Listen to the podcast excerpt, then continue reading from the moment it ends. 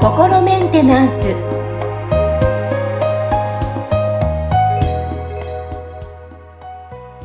はい皆さんこんにちは心メンテナンス本日もアシスタント三上恵と気候ヒーラーの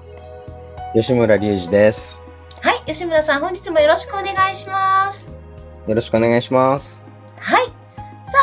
皆さんまあねもう7月ということで夏ねえー、本番迎えてる、まあ、沖縄もすでに迎えてるんですが、はい。今日はですね、あの、まあ、はい。私自体が、まあ、海が大好きで、えーうん。ふと、あの、時間があれば海に行くんですけども、あの、はい。人ってなぜこう、まあ、例えば朝日とかサンセットとか、まあ、夜の海とかそうなんですけど、海を眺めたくなるのは、なぜなんか本能的なものがあるのかなっていう部分で気になっていて、うんこう、うん。人間の中には、こう、海を眺めると、何か、こう、効果というか、何か感じるものがあったりするのかな、というふうに思ったので、えーはい。まあ、海をね、眺めたくなるのはなぜをテーマに、ちょっと今日取り上げてみようかなと思ったんですけど、はいやっぱ人間とこの海の関わり、まあ、地球、宇宙もそうだと思うんですけど、うん。の関わりの中でやっぱ感じるものがあったりするんですかね？吉村さんのちょっと考えもえー聞けたらなと思うんですが。そうですね。まあ、その、すべての人がね、なんか、う海好きかどうかっていうのは、ちょっと僕もよくわからないところはあるんで、その、そうですよねうんはい。ただ、その、例えば、その、こう僕たちが使ってるこの肉体ってもともとその地球上のね、なんか生命体からまあ譲り受けて使ってるわけですよね。そうすると、その、じゃあその地球上の生命ってどっから来たんだって言ったら、もともとはその、おそらく海の中で発生してるわけですよ。で、うんそれがどんどんその、こうね、あの、進化して、こう、えいろんな多様化していく中で、その地上に出て暮らすっていう選択をした者たちがこういて、で、まあその地上でこうまた進化発展してきた哺乳類がまたいろいろとどんどんね、枝分かれしたりとか、進化多様化を繰り返していって、それで、まあその霊長類ですね、猿の仲間になっていったところで、この僕たちの人間にだいぶ近いところまで、こう、うんね、進化してきたところで僕たちの魂は、この肉体と結合するっていう選択をしたんだと思うんですね。うんだから、まあその生命そのもの、だから僕たちの肉体の、まあすごいなんかふるさとっていうのかな、あの、起源みたいなのは海の中なんで、そこでもしかしたらなんかそういうね、あの、海の持つこう波動であったりとか DNA の中に刻まれてる、その海の中での、そのね、なんかこう、言ってみたら歴史みたいなものが、その僕たちのこう、DNA に、こう刻まれてるがために、こう、海が、こう、懐かしかったりとか、そういう、こう、ね、う海に対する、なんか心惹かれるみたいな形で現れてる可能性はあるなと思いますね。うんはそうなんですね。そう、そう思ったのと、まあ、それもはいきっと生命の起源でうんあるのかなって思ったのと、やっぱり同じ波動じゃないですか。同じやっぱり海が好きなメンバーって、そのこの前世とかにも、その何か関わりが海にある人が、うん。まあね、みんながみんな海好きってわけじゃないですよね。うん。なのでその、そういった関わりが最近思うのは、やっぱ気候のこのお話と聞く中で、うんうんこうやっぱ好きなメンバーとかって共通する部分があったりとかするので、まあその前世のの中で、そういった海に関する、あの、うんうん。まあ近かったのかなっていうふうにも思ったりするんですそうですけど。ね。うんだか、ら、まあ、人間として海と関わりが深いこう人生を何度もこうね、あの、されてる人たちもいるでしょうし、あと、その、まあ、これはなんかバシャールも言ってたことなんですけど、僕たちのその、この地球人の魂って、この地球上では人間だけじゃなくて、イルカやクジラの仲間として転生することもあるみたいなんですね。うん、で、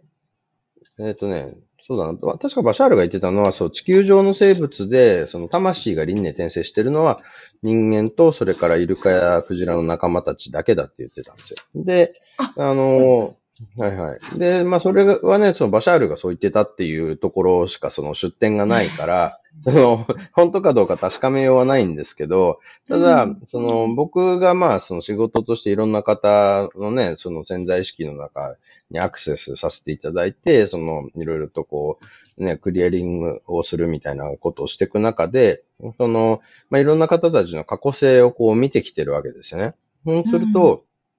結構ね、なんかその、イルカだったことがある人、クジラだったことがある人たちっていうのが実はちょこちょこいるんですよね。はあ、はい。なんで、多分そういう実際に海の中で暮らしてた、その過去性を持ってる人たちとかは、特にその、やっぱり海が、まあ言ってみたら自分の庭だった時があるわけじゃないですか。だから、そういう意味では、なんかその海が好きになるっていうのは、そこ、そういうところが関係している可能性もあるなと思いますよね。あなるほどですね。じゃあきっと私は、その海のもしかしたらイルカとかクジラだったかもしれないってことですね、きっとね。なんかそのね、可能性は高いかもしれないですよね。あであれば納得です。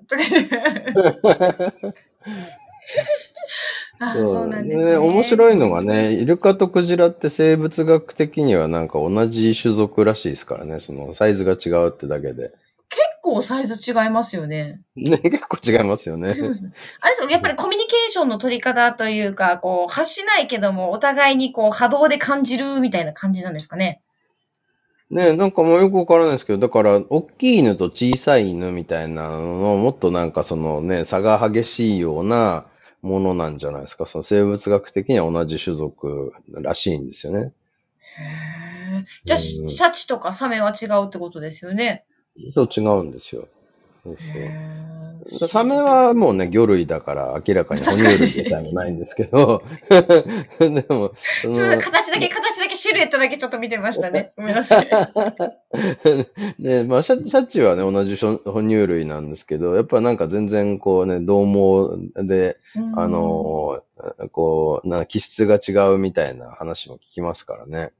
うん。なるほど。なんか面白いですね。逆にじゃあ、あの、まあ、海の今お話ししましたけど、この、まあ、緑とか自然が好きっていう人も、あの、いらっしゃるじゃないですか。はい、それはやっぱり、まあ、森とかこの緑に触れてる機会が長かったというか、前世にですね。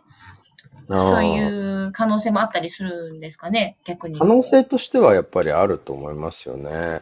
その、やっぱり、その、過去性のその、ね、記憶自体を持ってまた転生しちゃってる人の話っていうのもよく、その、なんていうのかな、いろんなそういう研究者の人たちの文献とかにも出てくるし、なんかそれこそ、あの、ね、ネネット上の都市伝説系のチャンネルとかでもなんかそういう話とかってよくこう出てくるんで、まあそういうのもあの、だその記憶はないけど、その時のなんか、その、例えば、こう、なんだろうな、森の中で楽しく暮らしてた、あの、過去性があると、それが楽しかったっていう感覚とかが残ってるみたいなことはあり得るでしょうしね。なるほどですね。いや、そうなんか考えると、なんか面白いですね。そうですね。うん。だからなんか、それこそ、そのね、あの、格好性で、その、なんか、例えば楽器を演奏してた人とかっていうのは、うん、なんかそういう、こう、音感が良かったりみたいなことがあるっていう話も聞きますし、だからなんか結構、その、一回一回の人生ってなんか全然、まあ、関係ないものっていう捉え方もできるけど、そこでこう培ってきたものが、その後のまた別の人生でなんかこう別の形で活かされるっていうようなことはきっとあるんじゃないかなって思いますね。うんなんかいいですね。こう、まあ、自分に皆さんも捉えていただいて、何をしてる時が、あ自分居心地いいのかなそれにはね、もしかしたらその前世に関わりがあったことが今にもこう、心地よいに感じてる部分もあるかもしれませんね。そうですね。だからた、なんか僕もその自分のことってあんまりよくわからないんで、他の人に見てもらうことが、まあ多いんですけど、そうすると。そう、今吉村さんのこと知りたいと思いました。ねやっぱりなんかそういう、その、何、こう、過去性でも、こういうエネルギーワークの研究してたっていうような、あの、ことを言われることがありますよ。だから何かそういう、うあの、なんだ、ちょっとその時代の有名な、その、なんだろう、ヒーラーさんだったりとか、預言者みたいなところに、なんか弟子入りして、で、なんかすごい、めちゃめちゃ研究してるみたいな場面が見えるみたいな話をこう、で、で、なんか、まあね、それってなんだろうな、それこそ、あの、占いなんか信じないぜみたいな人たちの、あの、うがった見方をすれば、いや、まあ、だってね、僕のがこういう仕事をしてるの知ってるから、まあそう言っとけば多分ね、喜ばれるだろうっていう風な感じで、なんかそういう話をでっち上げることもできるよねっていう見方もできるんですけど、まあまあ、なんかね、でも実際、あのだからそこはちょっとその証明のしようはないんですけど、ただ、なんとなく今まで僕がいろんな人見てきて、あ、きっとこの過去性があるから今この人こういうことやってんだろうなっていうのを僕自身も、その、見てきてるんで、だ自分のことに関してもまあ多分そうなんだろうなっていうふうに思うと、まあ多分ね、じゃあなんかきっとこの人が言うように昔からそういうことやってたんだろうなっていうふうに、あの、まあ受け取ってますね。うーん。きっと、私もなんか話聞きながらきっと、吉村さんは、この前世でも人にこう、アドバイスしながら、いろいろお話聞いて、あの、情報を与える、そんなようなお仕事を、お仕事というか、そういう人だったんだろうなっていうふうに思いながら、私も感じてました。ありがとうございます。なんかそう捉えるとなんか面白いですね、この今の人生も。なんかね、そうですね。まあ今に生きてますけど、うん、そういうことがあって、ったっていう、